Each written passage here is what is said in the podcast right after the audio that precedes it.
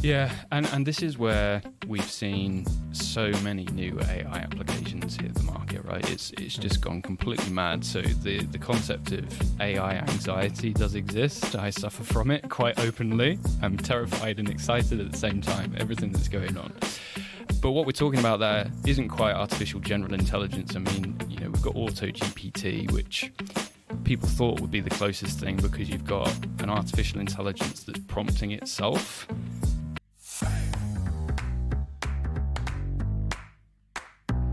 Right, okay, well, hello Beanies and welcome back to Beanies in a Pod. I'm Phil. And we've already forgotten how to do the intro. Incredible. Should we start Phil, again? Or... Daniel, Aaron. No, I'm pretty sure you Yeah. go second. Hmm. It's all right, we're keeping this It- in. It's pad. Pad. Oh, okay. pad. hello Beanies. Welcome back to Beanies in a Pod. I'm Phil. I'm Aaron. And I'm Daniel. We got there in the end. and today, we also have a special guest. I have instru- not instructed. Um, what's the word I'm looking for here? I've used a tool here to help me create an intro for you. One close to your heart. One very close to your heart. I've used your LinkedIn about section Oh, dearie me. and I asked ChatGPT to create me a boxing style intro. Using that information. Because why wouldn't you? Exactly. So, I'll try and do my best Bruce Buffer impression here, but I'm not sure how this is going to go. Ladies and gentlemen, in the blue corner, we have a financial powerhouse on a mission to transform your systems into superpowers. He's the finance and tech expert who's here to optimize your setup and guide you through the world of AI automation. And he's here to help finance pros unleash their true potential. It's Adam Shilton. Wow, Is that it? best best intro ever. There we go. You can thank Chat, Chat DPT for that one. You didn't edit it at all. I edited it a tiny bit, Okay, fine. the tiniest amount. Just the words.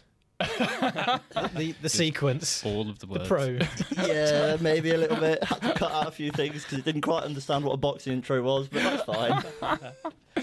Never understands the context. Ninety percent of it was right. I'll say that. No, it was very good. I enjoyed it. It wasn't bad. It wasn't you. bad. And in fact, the good thing about it is it doesn't have to be perfect. It just needs to give you an insight. Mm, that's true. It's like a start point, Yeah. isn't it? Yeah. Because if you'd have sat down and think, right, how do I do a boxed intro? You'd have been there Mm. for an hour. Yeah, probably. Whereas you got that in 10 minutes. Yeah, maybe less yeah. than that. Yeah. It doesn't have to be perfect. It's like a card. It doesn't have to take us to the door. It just needs to take us to the you know, area. You walk to the rest, don't you? Is that a great analogy? That's a great analogy Perfect for a, a car. analogy. Doesn't get you to where you want to go. Gets you nearby where you want to go. Well, it does, doesn't it? Gets you to a car park. Doesn't get you to the shop you want to go Isn't to. that more like a train or a bus? Potato, potato. Okay. Slightly off topic, but that's fine. Right, You got in all the best bits anyway. That's the important bit. right. I mean, we may as well just take ChatGPT and go straight into. Let's let's open up the conversation about that. That was I was going to try and do a better segue, but you know we'll just we'll go with it. So you use Chat GPT quite a lot, don't you? From your your LinkedIn profile, as I've seen quite a lot of your content. You've almost built a, a mini industry Yeah, around it, I'd say. yeah, yeah. I'm, I'm not the only one. No, no. No, no, not No, at do you know what? You're you're one of the ones that's doing it really well, though. Thank you. It's it's one of those. Um, I lost my Christmas to it. so uh, back into last year, because it had been. I can't remember officially when it was released. Maybe November Mm. 2022. I can't remember the exact date. Um, so technically, I was behind because I didn't even know it was coming. And then it. Some people still haven't looked at oh, it. yeah, Don't worry. Yeah, that's it. Um, and it popped up somewhere, probably in LinkedIn. Um, I thought this is potentially a bit of a game changer. So Mm. um, shut myself away. Um, and that was version 3.5 before the more intelligent version came along. Um, and I just went through a phase of asking it questions. Um, I didn't. I didn't do the the standard. Can I catch it out? Can I get it to tell me silly things?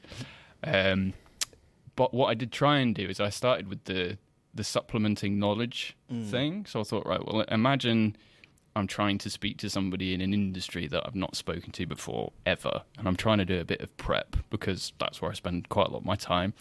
Um, how accurate can it get in giving me a hint into some of the challenges, or sorry, I just hit the microphone there. Sorry, bong. um, and then just give me a bit of that context to then inform where my line of questioning could go, you know. Um, and immediately it came back with something pretty intelligent. Mm. And I thought this is this is very different to, you know, the predictive text style AI that we'd seen in, in the past. Um, and then I immediately asked, started asking networks questions. So um, I'd seen sort of a, a Q&A facility in Power BI ages ago, right? um, whereby you could say, right, well, you know, tell me this information or plot these trends or, or whatever. Um, and it's kind of a similar thing that's already built into all its systems, right? But I think the, the fundamental shift with chat, the emphasis being the chat, was that it was your own conversation with something that had a huge amount of knowledge that wasn't chained to something that already existed. And I think the the best summary that I can think of, and this was given by um, a guest called John, who's a co-founder of a, a company called Sturppy over in the US. He said the most important thing to bear in mind with ChatGPT is, by nature of the fact that it's a chat interface, it is restricted to respond in the way that you would as you were instant messaging someone, right? GPT, i.e., a generative language or a large language model, is unrestricted in terms of there's a vast amount of data there. So what OpenA, uh, OpenAI and you know Google with, with the Bard application and all that sort of stuff is they've essentially trained their front end to say if you ask it a question, it's gonna it's gonna bring back these answers. But but pretty soon after playing with 3.5 or the iteration of 3.5 you could start seeing its limitations you Mm. know so the more you'd ask it and the more detailed you try and or the more detailed the questions you try and ask the more consistently kind of generic the responses would Mm. be so so you get your first question and you think oh holy shit this is amazing um, and then pretty soon you get that further down the rabbit hole and then find that it was bringing back similar responses uh, every time and that's when I got into the territory of right. Well, am I asking it the wrong questions? Um, because ask a generic question, get a generic answer. It's the same if you ask a person a question without context. How do you expect a good answer if you don't frame the question in, in the right way? And that's where the whole premise of prompt engineering came in. That was a massive buzzword, and it still kind of is, um, whereby people thinking, "Oh, I can help build a livelihood telling people how to engineer prompts." And then, of course, there were then databases where people could upload their prompts and make a load of money from from all of that sort of stuff. Um, and and that's how I got into right. Well, how how do I ask better questions? So it kind of dropped off for a little bit. It, I won't say it was a phase because I, I did still use it as part of every day, you know, because it was still really good at generating baseline document templates, for example. You know, um, if you've got something that can feed you, as we, as we as we discussed with the with the boxing intro, give you a starting point that you can then elaborate on. It's cut out a load of that front end work, so you can just focus on the the tweaking and the important stuff, right? So I started using it in that sense, and then pretty much immediately. Um, I can't remember. Maybe was it March time that the GPT four model came out. Yeah, I think it was March. Yeah, yeah. And then it was just a, a whole new world because immediately you had a more intelligent model that could understand more detailed questions better. Because, and without getting too technical, um, the GPT models, when you're chatting with them, have a token limit. And, and a token or a number of tokens is essentially how much data it can process before it can't process anymore. So, early generations, you try and copy and paste an entire PDF document and ask a question based on that data. It come back and say, "Sorry, you've run out of tokens. We can't consume this amount of data." With GPT-4, that then expanded to be able to enable it to handle more complex queries. So that's when prompt engineering, in inverted commas, went up a level because with that added intelligence, you could then ask more complex queries or prompt in a more advanced way. So immediately, people then started thinking about how, how do we structure this? Um, and I put a bit of a bit of a framework um, together that's in the ultimate GPT framework for finance. Shameless plug. Um, It's all right. which basically is just a bit of guidance. It's, it's why it's a framework to say you do need to ask AI questions in a different way to that you'd ask a human because humans get context you know because we have that experience. We work in certain industries you know we work with specific solutions. So if i'm speaking to dan about ai and automation we know that the topic immediately is going to be ai and automation right? Whereas if you're just asking a question to an ai it doesn't know the situation that it's in. So that's the first element you know what what is the situation that we're framing which is where that act as. Yeah, Mm. so if you give it a situation and you give it a skill to assume, it can immediately narrow it down. And the analogy that I give in the framework is um, fishing, right? You you say to a fisherman, "Go find me a fish," right? They go to the ocean. There's, there's a lot of fish, right? Um, say, find me a whitefish. Okay, we're getting better, but there's still quite a lot of whitefish in in the ocean, right? Um, find me a whitefish native to the Pacific that's edible that I can batter and shove in my face.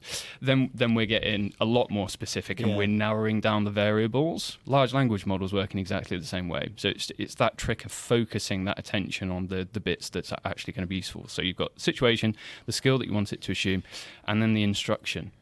And this is where I found the bigger shift between the 3.5 and the 4 model is you could be a lot more explicit with your instructions in breaking up that prompt. So act as whatever the, the skill is that you want to assume. Please produce.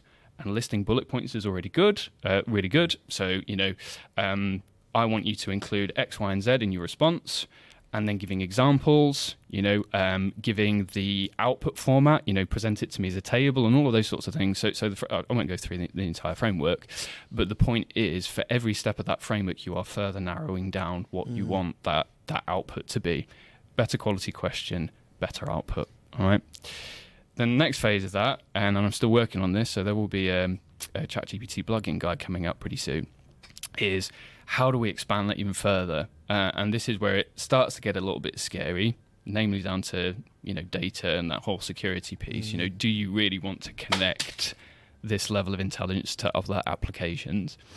Um, and that is where you then expand the capability of a large language model and then you link it to another tool whereby either the user interface or the means of getting to the output that you want from that tool is prohibitive just by nature of the tool, right? Um, so one of the posts that, that you may have seen was when I, I basically created an FP&A tool using ChatGPT and a solution called Notable. Yeah. And Notable at the moment, I think, is still free. I don't know whether there's plans to, to monetize it, probably. Um, but you can get ChatGPT to instruct Notable on how you want to make sense of data. So you can put in unstructured data into Notable, whether it be a CSV or from a, another database that you can connect. And then you ask ChatGPT to create the charts, create the visualizations, and all of that sort of stuff. So you're chatting with your data to produce an output without having to know how to code, how to use machine learning models, and all of that sort of stuff. You know, so some of the examples are, you know, I've got a load of AP transactions. I've got a load of invoices. I don't know where I'm spending. I don't know who my um, most costly suppliers are, and all that sort of stuff. To save you having to get that data out, format it, I don't know, put it in another tool like a Power BI or whatever. You just give it the raw data and you say like, this is my this is my out. Well, this is the outcome that I'm trying to achieve. You know, so Mm. split this expenditure by supplier. Yeah.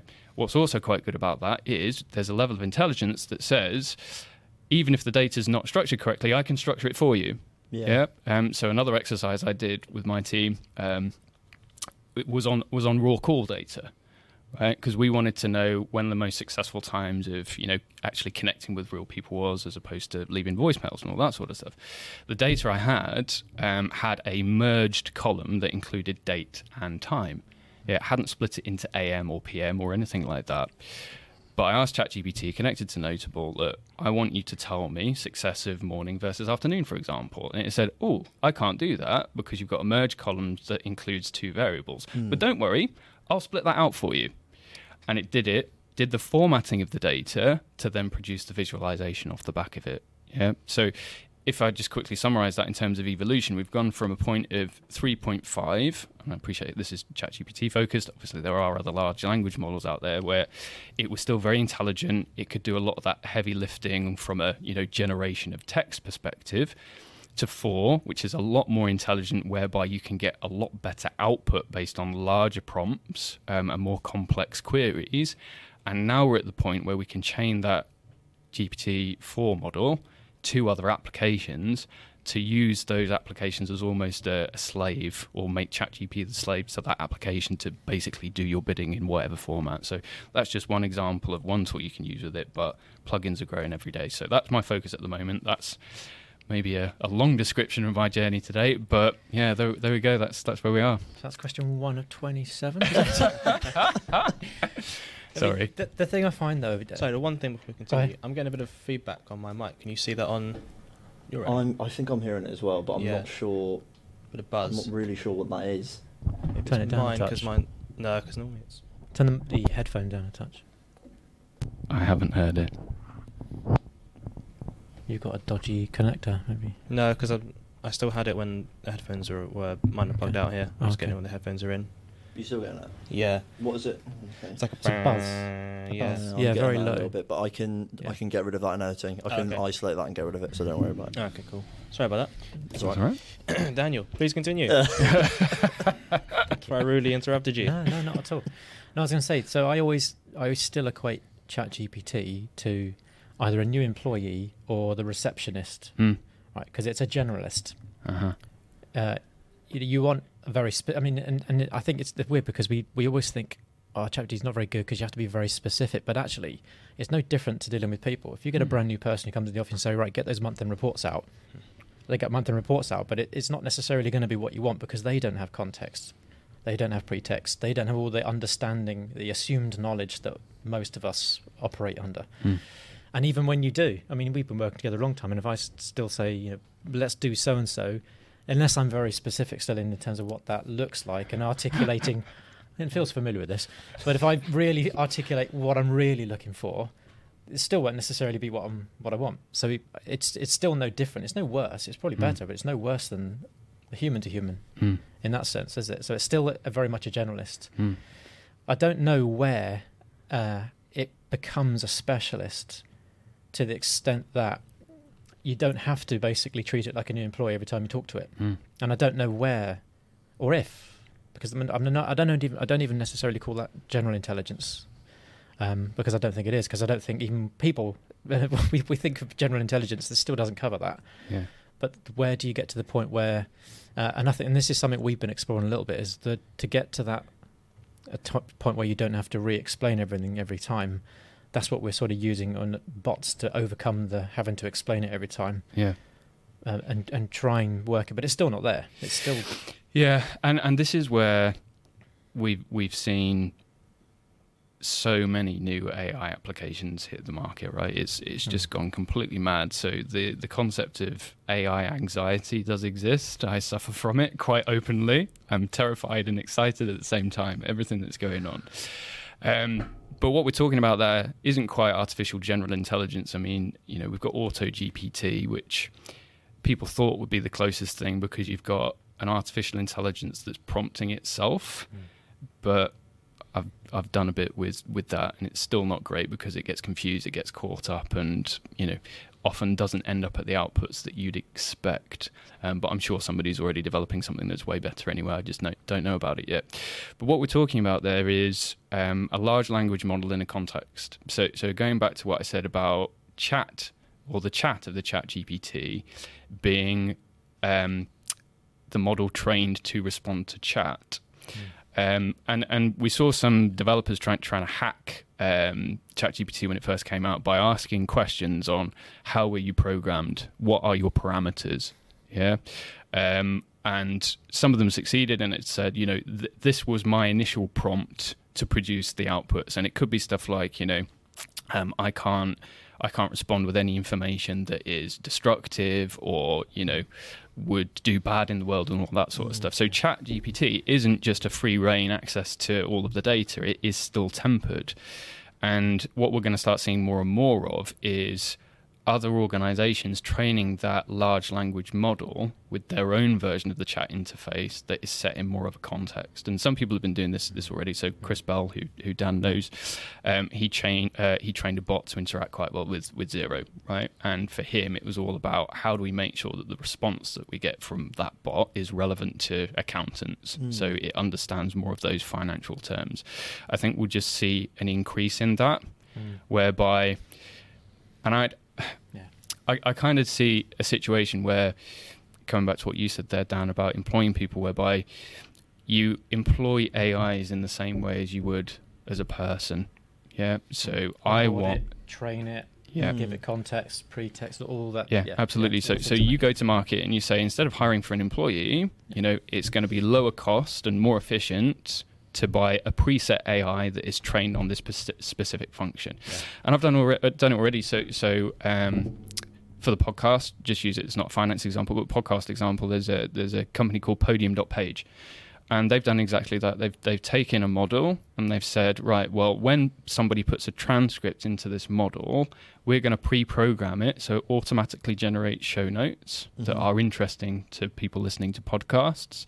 We're going to get it to produce a chapter summary from the time code, you know, and that's all preset. Mm. So you're not having to go, you know, to a you know plugin that's tied up to a PDF to say ChatGPT, you know, write me a chapter summary. That is already pre-trained in the model to produce that output for you. And I think we're just going to end up seeing more and more of that.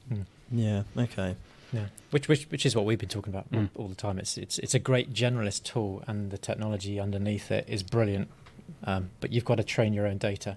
You've got to build your own data models, build your own data databases. Um, at some point, have your own private instance Mm. and connect them up, Mm. and then you'll get what what you really need and want. But the the challenge is always data Mm. and training Mm. and, and adding as much as possible, isn't it? Because it's like it's the same thing with people. People Mm. will you try to set the norms and cultures and values, and people will operate within, sometimes outside, and it'll be the same thing with AI. Mm. You'll establish those parameters, and sometimes they'll go outside, sometimes they'll st- they'll stick within. Sometimes they'll, the results will be surprisingly pleasant and interesting. Other times they may not be, and you've got to deal with it in the same way. So we've almost, and I don't think anyone's there yet, but developing the framework for how you actually engage and incorporate AI into your organisations Mm. to work side by side with people. Isn't Mm. that that's not really come to the fore yet? Mm. We're all grappling with making it work as opposed to how and why we should make it work. Mm. And that that's probably got to come. What do you think's next? So, what do you think comes future? I- uh, I think- next version. I think that is the next iteration of how people will engage better with AI. So I, I have no idea what the next iteration of large language models are, only that they will become more intelligent. And maybe we can come back to the concept of artificial general intelligence, which is a bit of a spooky subject. But do we you think it's going to happen? well, I don't know. it will. Um, it's just a it's just a case of when. Um, but no, I, th- I think in the short term, there's already ways that people can build their own bots. And of course, it's obviously it's your industry, right? Um, so so you know about this, but there's already applications whereby you can use pre-existing large language models um, to interact with your data. So I use the example of Notable, um, which is kind of that, but that's with a specific purpose. So we're talking about you know financial data or whatever data you connect Mm. to the platform there. But the difficulty is that there's still a bit of a there's a still a bit of a learning curve, and for those sorts of niche use cases. You probably have to end up training, you know, everybody that uses it. Everybody's got to have a Chat GPT license. Everybody's got to have access to, to Notable, and they've got to know the questions to ask to get the outputs, right? So, but I think what's coming next is a situation where, and to use a finance example, right? So, finance teams all the time get bombarded by random requests from the rest of the company. You know, um, when are you going to pay expenses? You know, um, can you give me this report? You know, can you give me this data? I think the next move is to say, right, well, what is that Q and A type knowledge base that we can build that's going to allow people to self-serve? Yeah, um, Mhm. the data implications here, you know, need to be you know considered very carefully. So any tool that you do investigate, make sure that you do rigorously look at the data policy. But the theory is that you create your own internal environment for a chatbot. You make sure that all of your data points are synced, you know, whether it's sales data from CRM, finance data from, from a finance system, and you give a very simple front end, in theory, to all of your employees tied to your data, whereby they can just chat to it. Yeah. So mm. instead of going to the finance team, you know, and soak up a load of their time with low value generic responses, they can just self serve. But the difficulty again there is the training piece of that, and I, and I think that's the big gap because you can tie your data to a model in tools that already exist to do that Q and A piece, but does that model understand your business? Does it understand your business objectives? Mm. Well, there's another and potentially massive, much bigger problem. Hmm. Um, and this is actually relevant because of the accountants and being bookkeepers that are going to watch this podcast. Mm. Uh, we're actually hearing people we're talking to, companies we talk to, both on the enterprise, so large enterprises, but also the firms and accounting firms that we talk to. They're actually blacklisting it. They're Mm. actually not allowing Mm, anyone in mm. the organisation to connect to it because of security, Mm. privacy, confidentiality, data. Um, so that's a major I think no one's and no one's actually doing anything about that that I can see at the moment. No one's actually doing anything about how do we minimize it? How do you anonymize data? Is there a safe way to use it? They just say no one uses it, blacklist it. It, it, it won't, simply won't work. Mm, mm. How, what you see in other companies, how are you seeing them getting around that, or are they not even attacking it, or they are they just bring it on board and hope for the best? It, it varies business to business. So Mm. yes, some some organisations um, have blacklisted it, you know, because the risk of using it outweighs the benefit. You know, so it's it, you know, life is is is risk, right? Or there's always a consideration for for risk. Um, some countries have still banned it. Yeah. Um, so so I was speaking Yeah. to a to a dude from Bahrain yesterday evening because he was saying I've got no idea about AI. Um, you know, give me some instructions. You know, um, I, I don't know what to do. I said, right, well, first we've got to look at the problem. Where's most of your time going? And then I had a quick Google whilst I was on the phone to him saying, Mm. is ChatGPT available in, in Bahrain? Mm. And it said, No. no. um, anyway, so, so I was on the phone and I said, um, just check in. Like, do you even have access to this? And he was like, technically, no, but we do.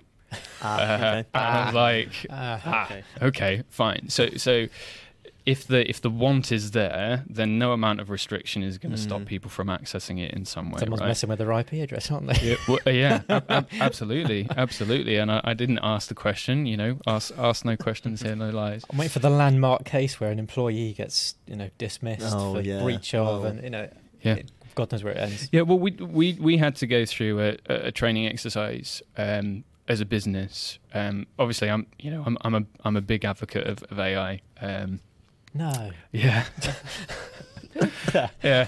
Um, did, did I mention that? no. Um, anyway, so so I, I was asked to give a presentation um, on how AI was likely to to shift the way that we work, right?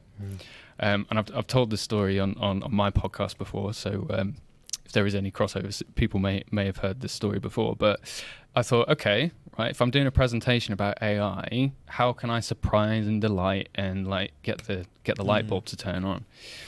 So um, I went through the presentation. It was in a slightly different format. It wasn't on brand. You know, I wasn't using the same old template that we used a million times before. And it was about 12 slides, um, combination of bullet points, images, and all of that sort of stuff. Um, people were quite engaged. Um, and then about halfway through the presentation, there were a couple of lines which I'd done a strike through on.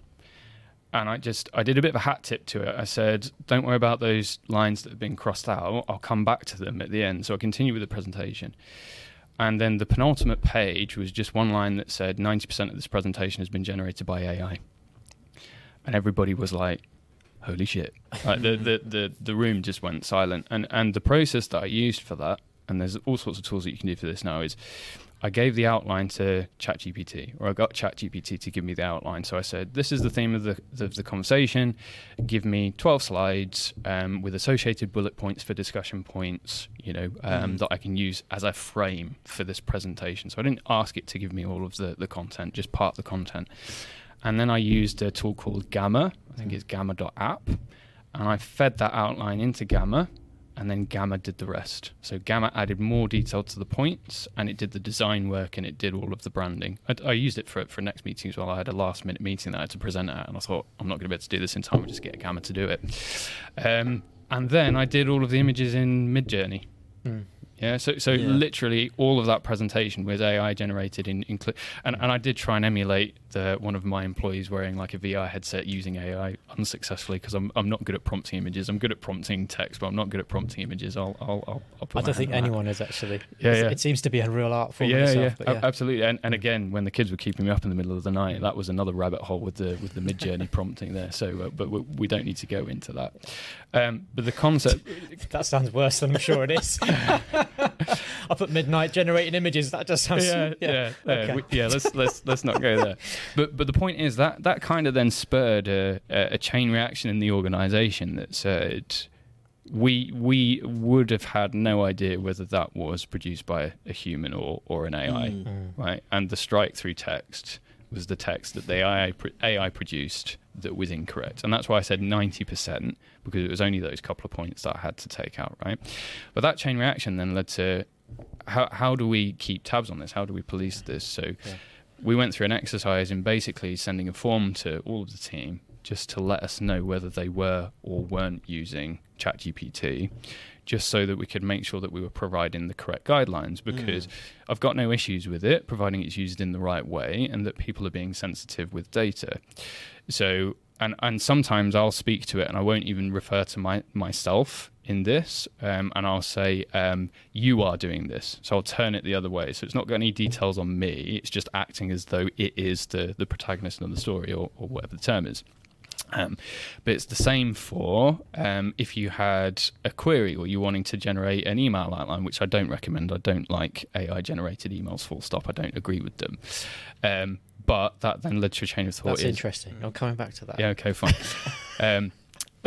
anyway, so so that comes back to the anonymized piece, Mm. right? So Mm. so there's no no harm in using the AI to give support, providing you're not giving the game away, because you can read the data protection policies and you can Mm. switch off the don't use this data to train the model, but you can never be sure, right? So Mm. that anonymization is really important. So I Mm. think if there's a takeaway there, if you are aware of people in the organization using it, there just needs to be a training plan in place so that they are sensitive in the way that they Mm. use it. You know, generic Yeah. stuff easy. Produce me the a template for an employee onboarding document, you Yeah. know, Yeah. or produce me a matrix that I can use for um, my next year budget or whatever. You know, with these rows and these columns, that's all pretty pretty standard stuff, right? But as soon as you start then feeding in information about either customers, suppliers, or your own business, Mm. That's where I'd encourage people just to pause and see whether there's any way that you can anon- Uh, anonymize yeah, that a bit. I mean, on on the general stuff, I, I guess it's on anything, but on the general stuff as well, like that. But there is always going to be bias as well, Mm.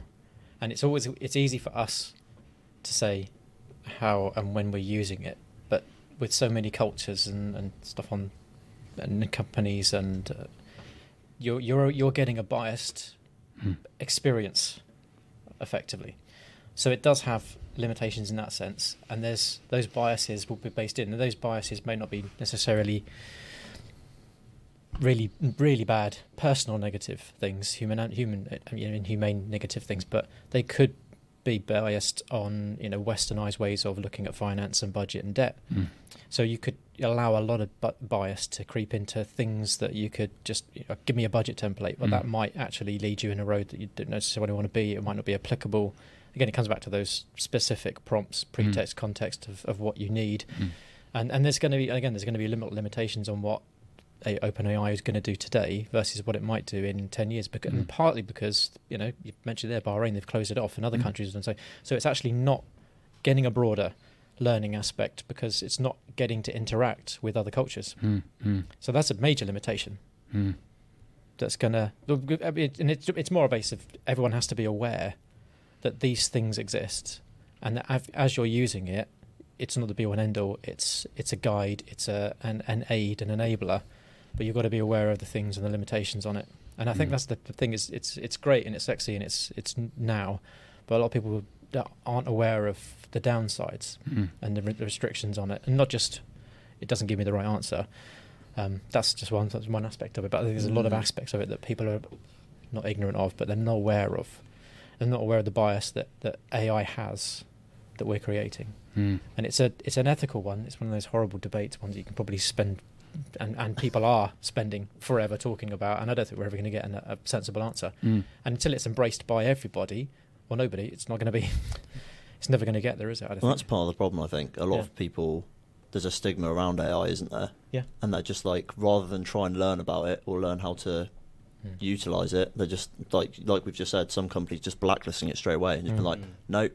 But they Mm. probably don't realise that that model is also being used in several other tools. It's not just ChatGPT. Like that's this not the it. Only where it No, where it So y- No, you're better right. off training people how to use it and You are. understanding it rather Yeah. than just being like, don't use this Yeah. one tool, and then they're just going to go off and use something else. Yeah, it's like gonna it's have the like same stuff ignoring anyway, global so warming. like- you know, yeah, you could say, well, it doesn't affect me. I'm I'm good. I'm good. but you know, but it does. You know, we're we're a global community, and whether you Mm. like it or not, it's going to affect you. So you've Mm. got to embrace it. You've got to understand it. You've got to get to grips with it, Mm. and that's why people like you become critical. You know, really important Mm. because you are pushing it forward. You are driving the agenda, Mm. and you're forcing people to consider it, uh, become more aware of it, and that's a brilliant thing. I mean, that, Mm. that's we, we need more of this because it's here whether you like it or not. If you get up and you get up in the morning, you switch your music on, your TV on, you book a holiday, it doesn't matter what you do, Mm.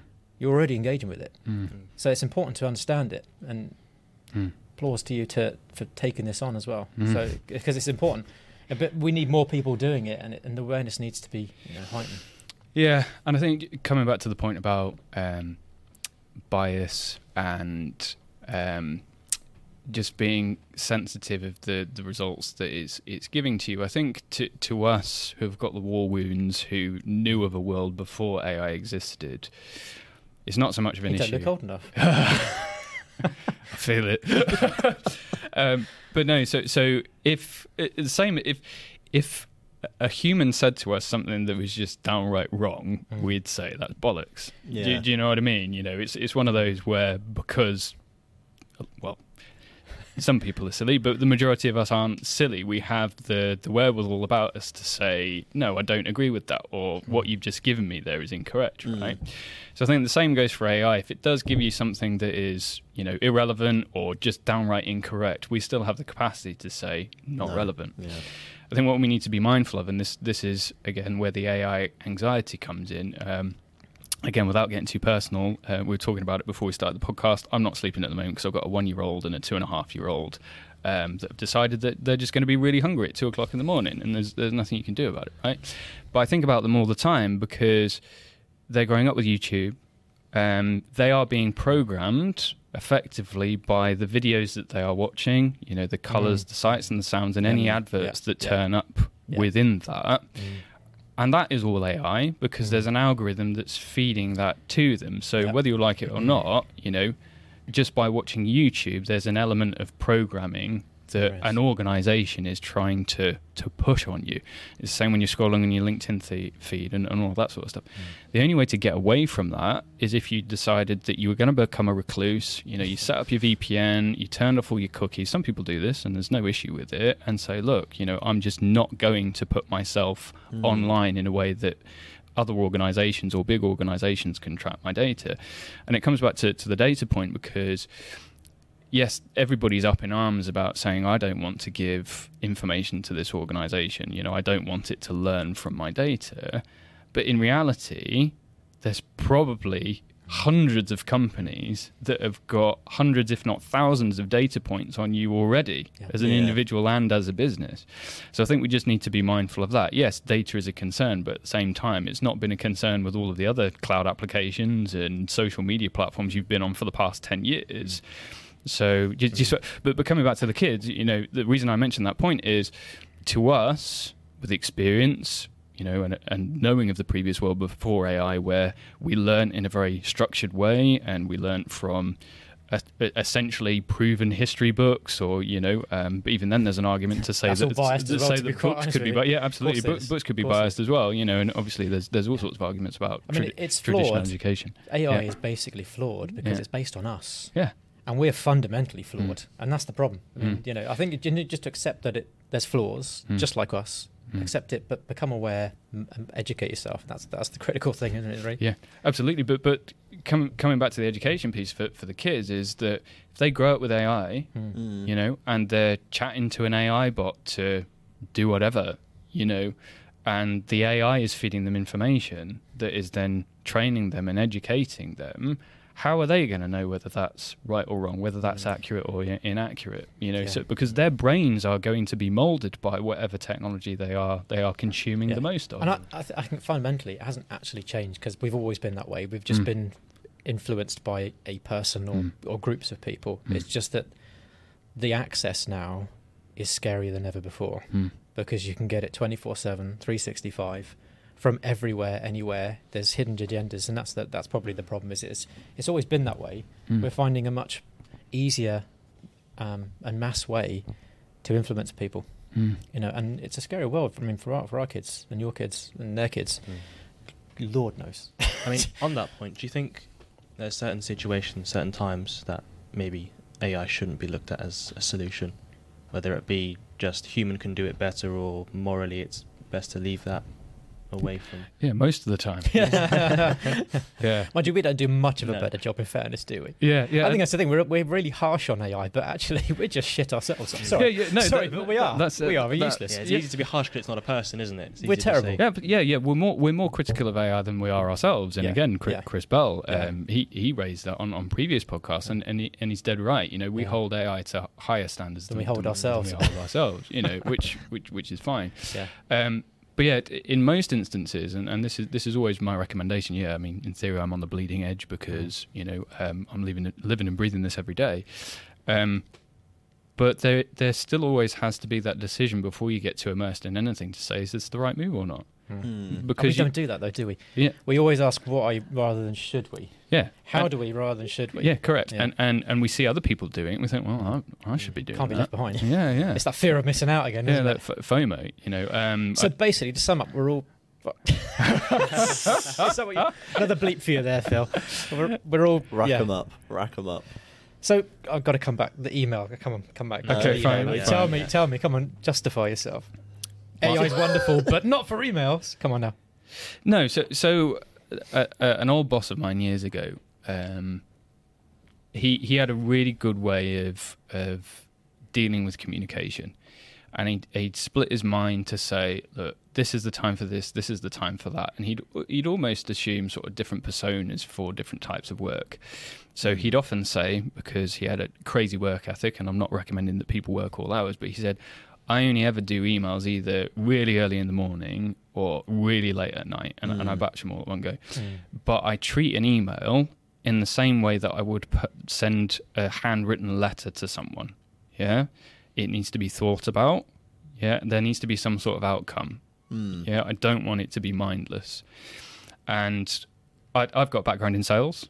You know, um, everybody knows this. Um, so I've done the 100 cold calls a day. You know, I've done the 100 cold emails a day. Um, and I've also been on the other side of that. You know, getting cold emails of you know bots trawling my, my LinkedIn profile and then put put in a message together. And you can spot it a mile off if you know about it. But of course, there's a load of people that don't know whether Mm. it's whether it's AI generated or not. But the reason that I, I fundamentally dif- d- disagree with it is because when you have a human interaction, there should be something there that an AI isn't able to create for you. Yeah, so if I'm sending a personal email to you, Dan, it's based on our interactions today. It's not about anything that an AI can pick up in the ether or Mm. from your profile or anything like that. It's specifically relevant to you, and I want to know that I've produced that as as a human to a human.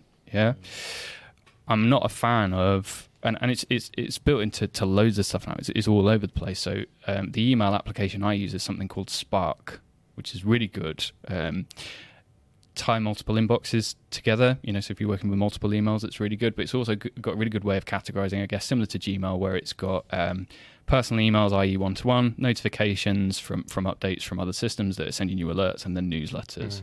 Yeah, and you can really easily batch them, archive them really quickly. So in theory, you get to inbox zero every day, which I'm which I'm a big fan of.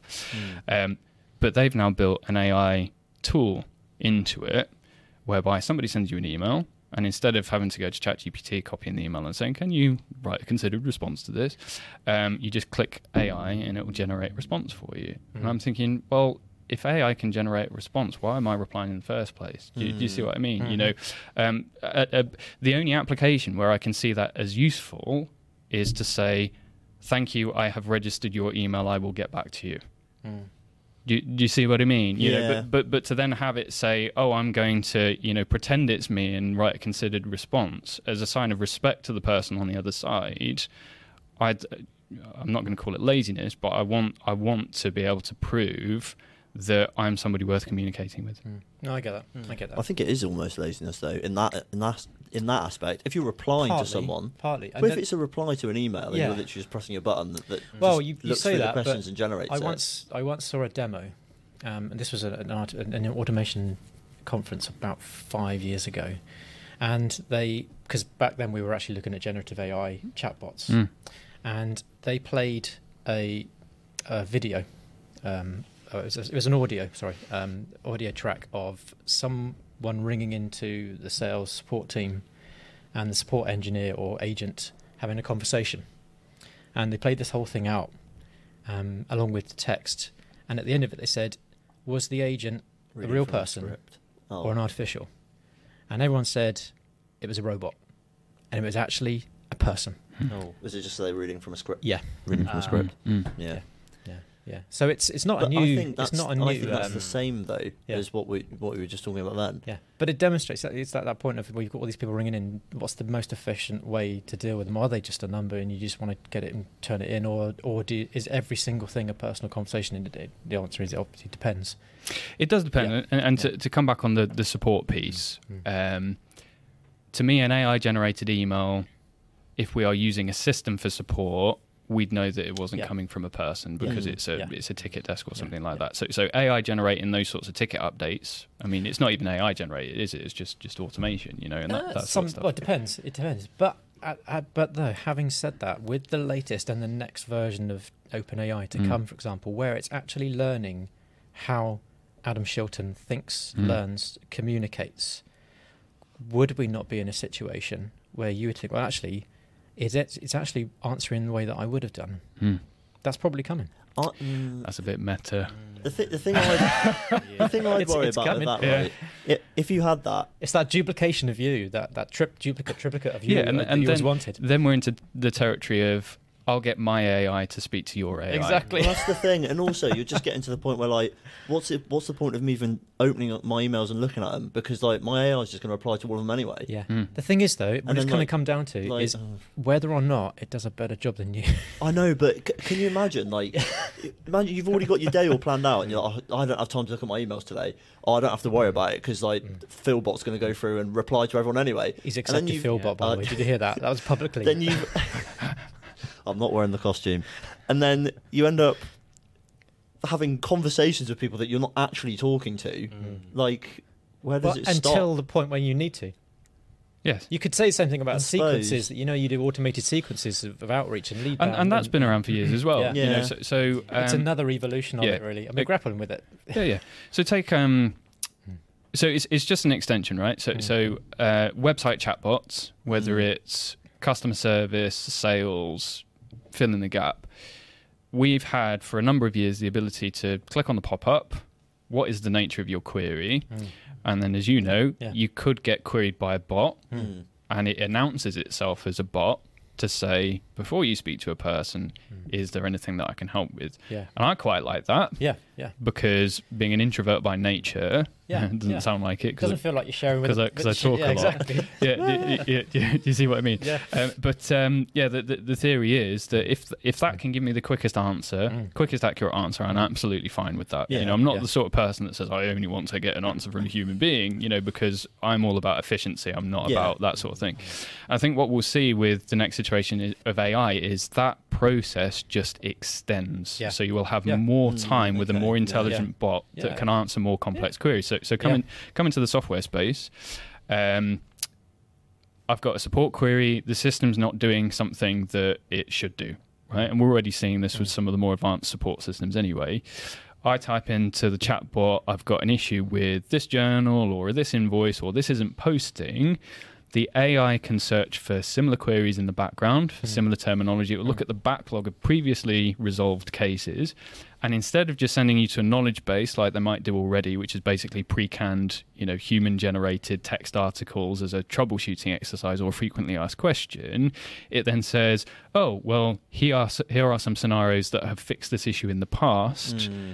Do you want to try these before you speak to a person?" Yeah. Yeah. Okay. And that enables you to scale more easily with a leaner team. Yeah, so instead of having to employ another person to soak up the first line support queries, you've got an AI doing it instead. And that will just continue and continue to the next uh, iteration until we've replaced ourselves.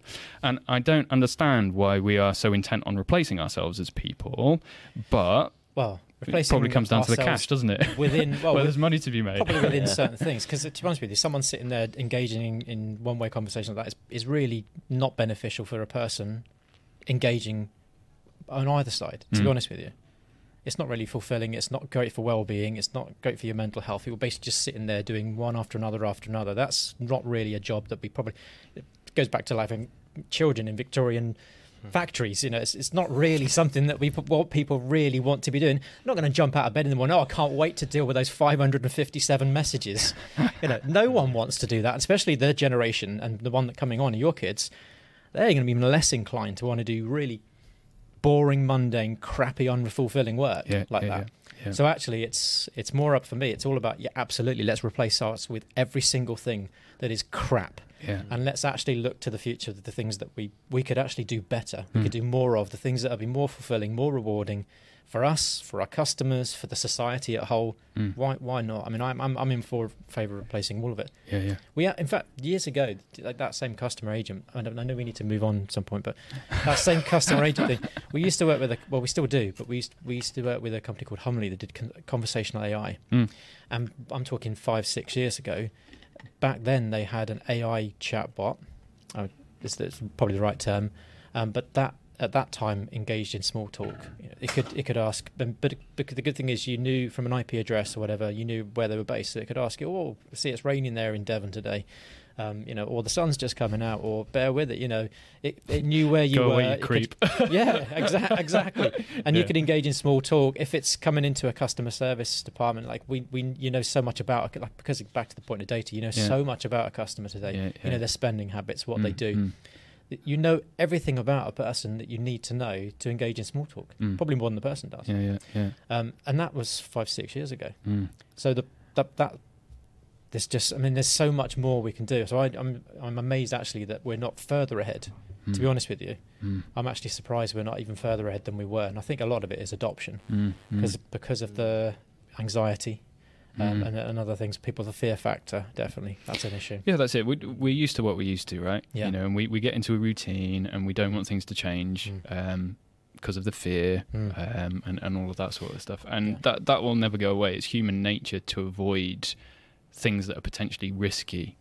Um, but it's it's a mindset, mind, Mm. sorry, mindset shift because actually, in people not doing anything now, that to me is a riskier strategy course it is. than yeah, than yeah. doing something. It's a head in the sand approach and hoping Yeah. that everything's going to be fine when you come out, and of course it's not.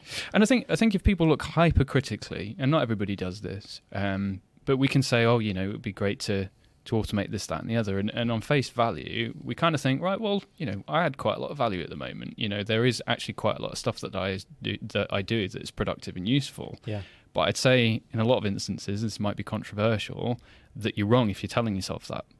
Because if you actually look hypercritically at what you do, and I did this, I used uh, an application called Toggl Track. And I used Oh, it yeah. because it was free. Yeah, Yeah. yeah, Um, I tracked literally everything over the course of two weeks, yeah. And the majority of the stuff that I was doing was rubbish. Yeah. I was boxing off tasks, Yeah. yeah. and I had this feeling that I was hyper productive and I was absolutely amazing. But when I actually looked at the amount of value that I produced, Mhm. it was pretty minimal. Mm. You know, it comes back to 80 20, doesn't it? You know, in that situation, probably 80% of my work wasn't creating the value that the other 20% of my Yeah, work was, yeah, right? yeah. So I think if we are all looking at things critically, there's probably a shit ton more that you can automate than you course there is. expected. And there's a whole lot more that as a business can do Mm. and get more value from you Mm. that you're not doing. Mm. You know, I've never gone to any business where they said, "Yeah, we're absolutely happy. Everyone's working at full capacity, generating absolute maximum value, and we've got our costs under control." It's just, you know, no company in the world ever says that. No. Least of all Twitter. Because it's, Because it's always the next thing, isn't it? Yeah, of course. You know, you solve that problem and then another one comes up. Yeah. And then you solve that one and then Yeah, another yeah, one comes course up. So That's it's a, it it's a vicious cycle. So, bookkeepers and accountants are listening. Uh-huh. They're watching you. They're going to want to know. Always watching. I'm always watching. But we we we always try to get. We need to get some practical Mhm. aspects out of this because we've Mhm. had a fantastic conversation, but we need to get down brass tacks. So you're a, you're an accounting firm. You're a bookkeeper, accountant. You may be a founder in a small firm. You might be part of a bigger firm. Mhm. You're trying to spend your time working on your firm rather than in it. Mhm. Priority. Um, you've got to maintain excellent client engagement. Mhm. You've got to reach out and find new clients. Mhm. You've got to constantly attract potential new staff. Mhm. Um, and you've always got to be worried about the bottom line, Mhm. price. So, price, profit. Um, those being the main priorities. What are the real practical things then? Do you think that we could advice that we can give bookkeepers and accountants for using ChatGPT today? Things that can actually switch this podcast off. Mhm. Um, don't yet, because of course Yeah, don't do that. the fun stuff's coming next. Get to the end of the episode. and, and other stuff. But what what's the real? What's give us some? Give us the top. I don't know top three things. So let's let's say for It example. might might not be top three. So Right, uh, top top twenty five then. sorry, what what what you're essentially saying there is, Adam, you've rambled too much. Actually, give No, us no, give us something actionable. No, that's that's fine. We can we can do that. We can do that. So AI would have got straight to that. yeah, yeah, that's that's fine. Yeah, cut, cut out the niceties. Um, what what am I doing? What do you need me to do? Um, fine. So the first bit ties into what we've already been talking about. So so the best exercise you can do um, is to try and map what you do and don't do. Yeah. Mhm. So these are all of the activities that I may do on a daily, weekly, monthly basis, Okay. and then rank them. Okay. What Yeah. tool should they use for that? So it could be a spreadsheet. Okay. Accountants love spreadsheets. Yeah. You know, finance loves spreadsheets. I love Mm. spreadsheets. I Mhm. try and avoid them, but I, I still love them. Um, no matter how many posts I say you don't need them anymore. um, um, so, so, so yeah, absolutely. Yeah, everybody is. I'm not alone. Um, so yeah, that that could be the easiest when you know. So on the left you put your activities, and then on the right is the ranking. You know, is like an this activity based analysis. yeah. Yeah. Is this a low, medium, or high value activity? You know, Mhm. there's a bit of thought as to where the value is Mm. because it's obviously based on your role. So if my value is um, reducing costs, you know, that is obviously going to be the high, highest priority. What's Yeah. the quickest win? And and we talk about it all the time in terms of 80-20. There's probably some activities that account for the majority of your salary. Yeah. You know, um, and some that, that don't, right? It's the difference between like a five pound an hour activity or a five a five hundred pound an hour Mm. activity, right? So it helps to think in those terms. And once you've mapped that, that is then the platform for you to be making decisions on what you then do. Mm. Because those ones that are in the low category, yeah, and do the low first before you go go into the medium, there might be some low hanging fruit that you can get there. You know, so if I am spending a huge amount of time merging spreadsheets together, you know, or trawling through data, you can then say, right, is there a tool that's going to help me with this? Mm. What a lot of people do sometimes is they go to the extreme and they say, we need to reinvent all of our systems.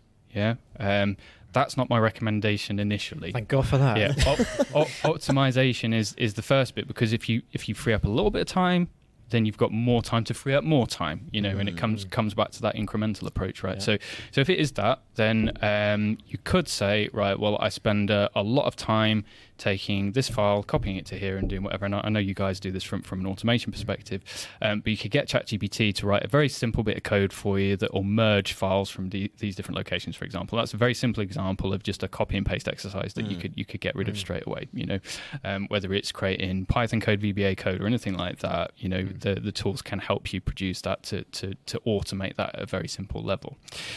When it comes to the kind of the softer stuff, you know, I, I mentioned one example of producing presentations. You know, if part of your job is to produce a monthly board pack that is then presented, yeah, um, how can you cut out a lot of the initial work that goes into that? You know, so is Mm. there a tool that helps you produce the structure?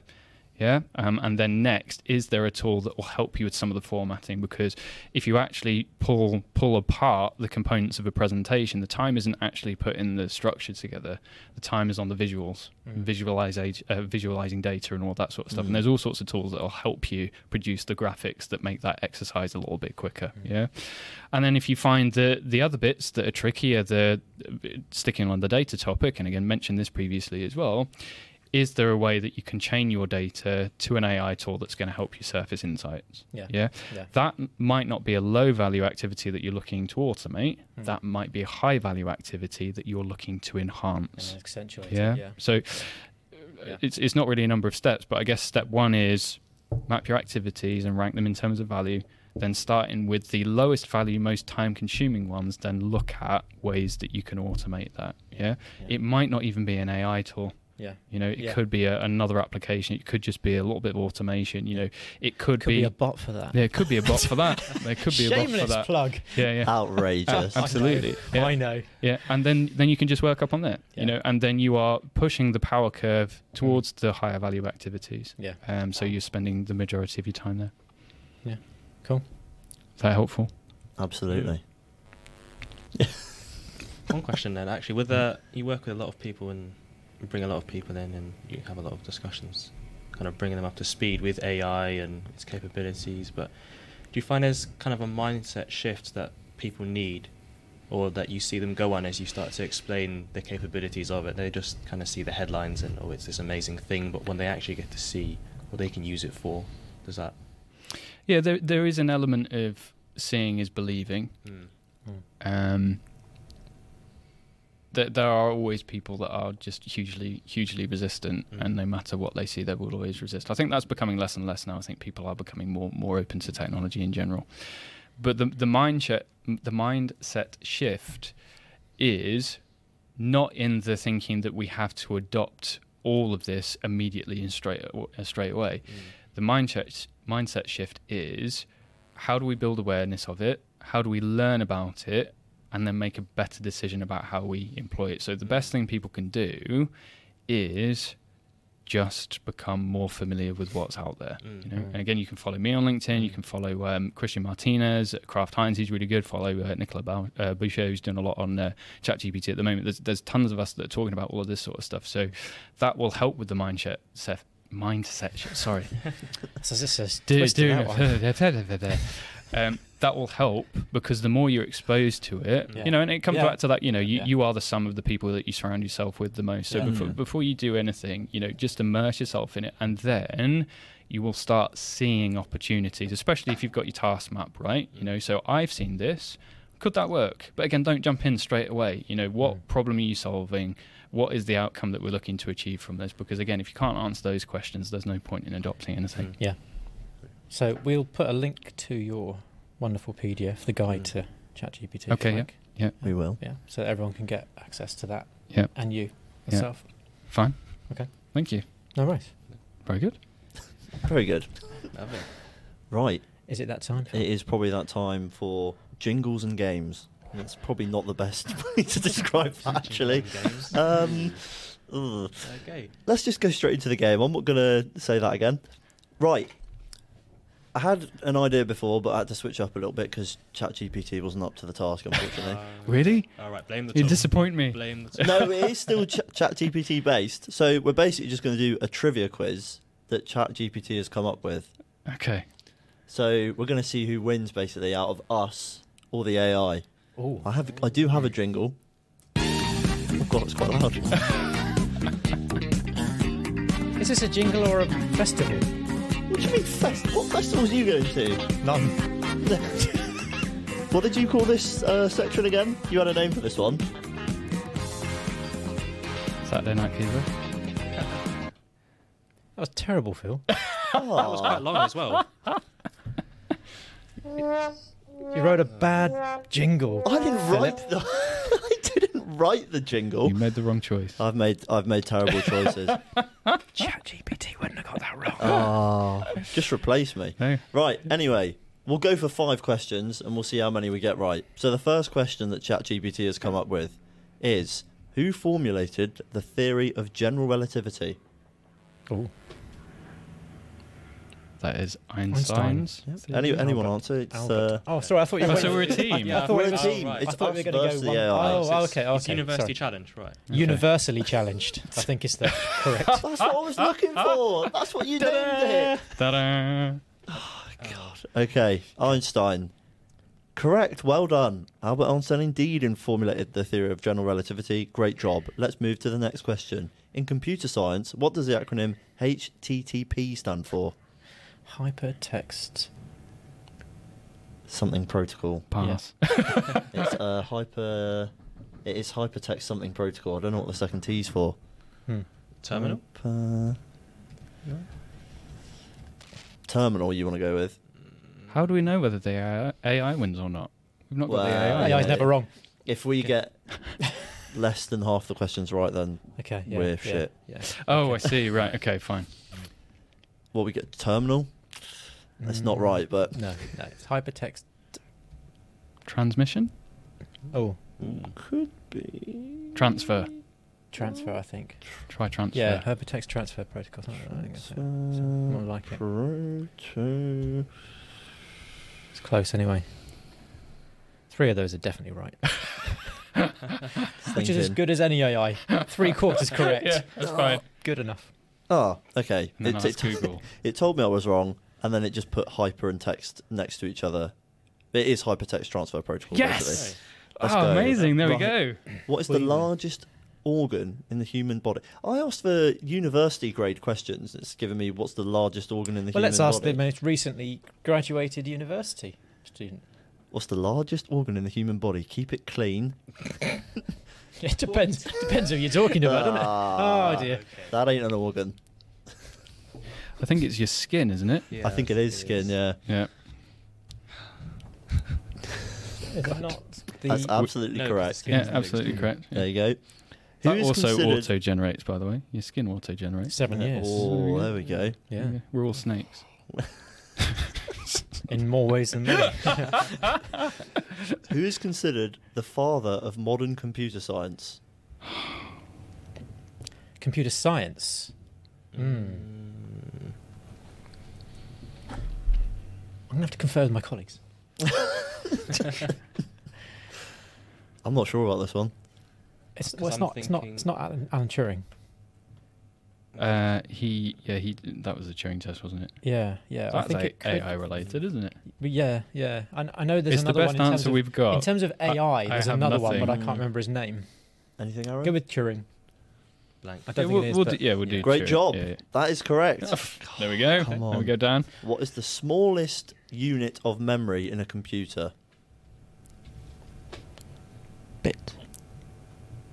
Bit a or byte? Kele- Oh no, it is a uh, Bit. uh, it is a Bit. bit, isn't it? Bit. Yeah. Bit comes before Byte. byte. Yeah. Do you get the spelling. There we that go. right? Absolutely. I got it right. You need to. Price for that. I Simmer mean, down. we live in I'm- a I'm screen technology recording this, company. so we we'll get those things wrong. We haven't got much hope, have we? right, five from five. I think we won that one. AI sucks. Unlucky AI. Don't bother with it. It's crap. Un- university level questions, my ass. right, well there we go. There was some definitely some team effort there. Yeah, absolutely, Yeah. absolutely. Yeah. Right, that leaves us with. Oh no, actually, we'll do the. I'll hand it over to you, Aaron. Actually, for the presentation of the. Hello. Excuse me. As is tradition with every guest on the podcast. Goodness. Yeah. like Do you know anyone that needs a T-shirt? With your very own, you've now an official member of the VIB community. I'm a VIB. You are. Very important. Beanie. clean. That's amazing. Phil. It's a VIBT. Where did the name Beanies come from? Bean counters. Ah. Ah. How did I not see that? I wouldn't know. That. Thank you. I'm Thank very you. privileged. You want me to put it on? Or? no, you don't. You don't have to put it on now. No. No, this isn't an Only Bots podcast. Oh, okay. Oh, haven't there's a, there's a great business idea. Uh, That comes. That comes that's, after uh, the podcast. Yeah. Well, well hang on. Onlybots. No, no.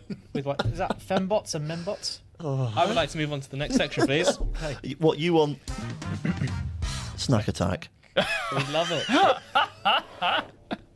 and this is where Yeah, this is down Yes. to you. guest Yes. Mr. Shilton, I'll introduce my snacks. My childhood snacks. one at a time. Did you, when you were at school, did you have a nickname? No. Oh. That's not the answer you're expecting. huh? I can give you the nickname I was given, but I can't say it Ah, because well, it would offend a a lot of people. Okay. That's fine. Let's leave Oh. it there. Yeah. Because I affectionately refer to you, and I hope you're not offended, the Schultzmeister. oh, wow. Schultzmeister. The Schultzmeister. Do you like that? I do like it. You're it. not offended by that? Yeah. Yeah, because when we when we talk, when I, I- it's Schultzmeister's coming tomorrow. Oh, amazing. You like that? I've been called Schultz a couple of times, but Yeah. Schul- Schultzmeister takes it to like the next level. There we That's go. what we do here, boss. For that. Taking it to the next level. Right, well, you go. Schultzmeister's got some treats for us. Ooh. Do we want to. Can the camera see the treats? I'm sure it can. I'll explain. So this is a mini flump. I was grossly disappointed because flumps and you can probably still I get remember them. the flumps. It'd be The TV ginormous. programme. Oh no, I was talking about the TV program. No, no, no, no. No, oh, okay. No, so the f- big marshmallow. Yeah, yeah, Oh, absolutely. So Oh. these are mini flumps. I, I hope you can still. I couldn't find any in the shop, but they, they used to get them like. Well, I'm saying this big. It was this big as a child, but it's probably. Do you I see think what I mean? it's relative. Yeah, you yeah, were smaller. Absolutely. Yeah. But take, take a mini flump. Thank you. You see, when I was a kid, back in the seventies, there was a program, television program called The Flumps, and Okay. they were these like fluffy ball-shaped things, hmm characters. Um, and you had Granddad Flump and Mummy and Dad Flump and you all right, children. Aaron? So it's, it's a marshmallow. Hmm. Yeah. Hmm. But it's a tasty marshmallow. Why do you look so confused by the marshmallow then? You're like, Hmm. Has it got the seal of approval? he's he's a he's a tough critic, the the Gen Z over there. all right. He's a very tough critic. bad. Do you know what that needs? A wooden, wooden stick and a fire. Yeah, yeah. Yeah, but the, but no, that's not Agreed. bad. And flumps are good. Ah, Th- now Then we have the curly wurly, Mm. which I is a- those which is as a well. classic. Yeah, yeah. Um, again, pretty sure they used to be a lot bigger, but were. I could have just. No, I'd agree with you on that because when I, think was a kid in the seventies, Yeah, they were definitely larger. Yeah. They were wider as well. probably trying to. Yeah, wider. Yeah, absolutely. Do you know what? I have to make a confession. Oh, you never had a curly I don't think I've ever had a curly There whirly. you go. Pull your boots. I haven't had a curly wurly in about thirty-five years. Have a years. flump. Have a flump. You can have my curly wurly as well. I've It's had, all right. I've had too many in my lifetime. I don't think there's any more in there. Oh, you'll have to get them It's from the tiny. bag over there. It's all right. Don't worry. Yeah, because there were at least. Oh. Yeah, it was. It was. There, there we go. Yeah, absolutely. Yeah, and That's and what a he- flump- that's herein what lies the used to be like. problem. yeah, yeah. Herein lies Yeah. the problem. So, Yeah. so I remember I used to get home from school um, in my school uniform with my nice white shirt, um, and first thing I'd do is I'd go get a uh, forgotten what it's called now, curly wurly from the cupboard, um, and I'd sit on the sofa and watch some TV, and my mum would watch as the chocolate fell over. all over my white shirt, and I, I just remember the conversations that were you ruined another shirt. Um, but it didn't stop me from eating the curly wurlies. Mm.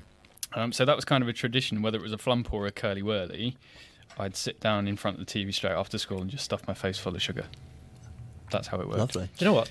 That's the first sweet that I've had that I haven't had for about thirty odd years Yeah. that tastes like I remember. Oh god, Yeah. he's not going to throw it. No, I'm not going to throw that. I, I, I genuinely like that. We used to And have it tastes the same as, I- as my memory of it. We used to have these in um in our house all the time because my mum loves curly wurlies, but my dad always used to to eat her curly wurlies, and she always used to get really annoyed. and he'd always blame the kids. Yes. Very good. And then the, the this was We the know it was you, Jonathan. This was the closest I could find because I didn't I didn't Mm. actually have these. Um, I had something similar. I, I can't didn't. I can't remember the noi- uh, the the official name, but it was like um, the packet was split in three, and one of the sections was a stick. Yeah. And I then you had yeah. two flavors of sherbet, was like and then you blue, could I think it was like blue and pink. yeah, wasn't it? Like absolutely, yeah. And then you could dip it in whichever one. So I couldn't find any one of those. I don't know whether they're still a dip dab, but this is Mm. basically a strawberry lolly that you dip in sugar. So I do remember these. yeah, so they're they're good as well. The the other treats that I couldn't find that I would have liked to have bought. One of them you can't get anymore, even though I think they did. Maybe they did a reissue that was healthier. Turkey Twizzlers. Oh god! So god. it's not a snack. yeah. It was a full-on meal. I used to live for the turkey twizzler days at school. Um, first in the queue, but then obviously I think it was Jamie Oliver that kicked up a fuss and said all of this food is really bad for, for kids. Stop doing it. What do you know? Um, Have you Yeah. seen that video though, That looks where he goes into a school and he, he shows them how they make turkey twizzlers? no, I didn't see that. It's quite fun. It's it's a very old video, but basically Yeah. he goes in and he goes, "It's all the bits of the it's all the bits of the chicken and the turkey you don't want to eat," and he puts it all in a blender and Yeah. he makes it into this like little nugget shape, and he's like, "Who'd still eat this?" And all the kids are like, "Yeah, yeah, Yeah, yeah." I They all do put their hands up, and he's just like, "Oh, Don't worry, I'm not. I'm not snorting it. I'm, oh. I'm smelling it, not snorting it. Yeah, yeah. So so the turkey twizzlers they, they were always amazing. Um, Wow, that that tastes like I remember as well. to the, Mm. and then um, Mm. Mm. have you got one? Ooh, sweet. You got one? No, um, Would you like Um, to? You can pass that over. I've just tried the sugar, but I didn't actually. Yeah, I didn't lick There the you go. lolly. So there's Um, and the the other one. Good and I- choices. and I didn't go to the right shop, so it's, it's a last shout out to the Frube. oh the frube. Frozen Um, fruits. I love a frozen Did you fruit. did you ever have a frube? Dan? This is before. This is after my time. Oh, right, Yeah, okay, fine. yeah. so a frube. I think I was and- and- out chasing women and drink. Yeah. At that point, I, I- not sweets. I don't think you can still get them, but frube is a, and I don't know whether word maybe fruit like with tube merged together, fruit, but basically fruit yogurt in a tube, right? And it came in a really long. Um, how do I describe it? Almost like a, an ice lolly pack, right? But Yeah. it'd be, be yogurt. Oh, um, so they'd, they'd slot into the lunch lunchbox, um, and then you'd rip off one end, and then you just you'd squeeze it into your mouth, right? Um, but I made a fool of myself at school one day. We'll Oh, keep no. we'll, we'll keep we'll keep this uh, Clean. clean. But what, and I'm going to try and explain this without making this really really dirty. Um, but obviously, the correct way to eat them was to completely rip off the top Yeah. and just to to to, to squeeze. Um, Stop but we, it. But we fa- but we found. so go on the only ch- uh, OnlyFans yeah, channel we go. we, we found that if you just tore it a little bit to the point where um, there was a bit of air, and then you squeezed it really hard, it, It- would it would yeah. it would pop, and it would be more exciting. So you get more of an explosion as opposed to a squeeze. Um, Stop. Jesus Christ. anyway, so so I was I was sat in the middle of the the, the lunch hall at, uh, at school, which were those horrible tables where all of the little black um, stools were connected to, to the table, and um, I, I did the the small slit at the top, and I squeezed really hard, and the wrong end exploded, Oh no. and it went all over my black blazer, all over my black trousers. So I was basically covered in white yogurt for the remainder of the day. And this is the story you've stuck to ever since. yeah, Oh god. yeah. I think, I'm that's pretty the sure they got they got banned in our school for a little bit because people kept um, Doing like that. stamping on them. yeah. like oh, right. you've been frubed. Like people would frube Ah. people. Ah. you just put them on the Being floor and like stamp on Yeah. them, and then We didn't have that. The the only thing that got banned was those. Um, we had yo-yos banned at one time because people were hurting themselves with them. I can't can't remember. Was there, there was too many yo-yos? I, ca- I yeah, can't that's a remember. big thing. Um, but, but the other one was like those um, those crackers that used to fl- Oh, throw at yeah, the floor. You yeah. know, that used to explode because people used to throw them behind the teachers and make them shit themselves essentially. Um, yeah, we, we we were shits at school. Quite often made teachers cry. Not by covering them in fruit, but just by being generally horrible children. But yeah. Anyway, blast from the past, eh? Yeah. yeah, they were some good That was good. snacks, Mm. and that was snack attack. Dirty snack attack. It was a bit dirty actually. X rated Yeah, snack attack. wow. Late night snack attack. Yeah, that might have to have a rating. That might have to be content. You know, E watch for out for this explicit. one. Yeah. E for explicit. Yeah. You really haven't had much sleep, have you? Oh, well, Oh dear. Aaron, try and follow that with a wrap up of the podcast, if, Should I if take you us would out, please. Thank you for joining us again, Beanies. Make sure to catch us every second Monday and Friday for the new release of the podcast. And make sure to join our communities, our Beanies. And we'll see you in the next one. Take care. That's a wrap.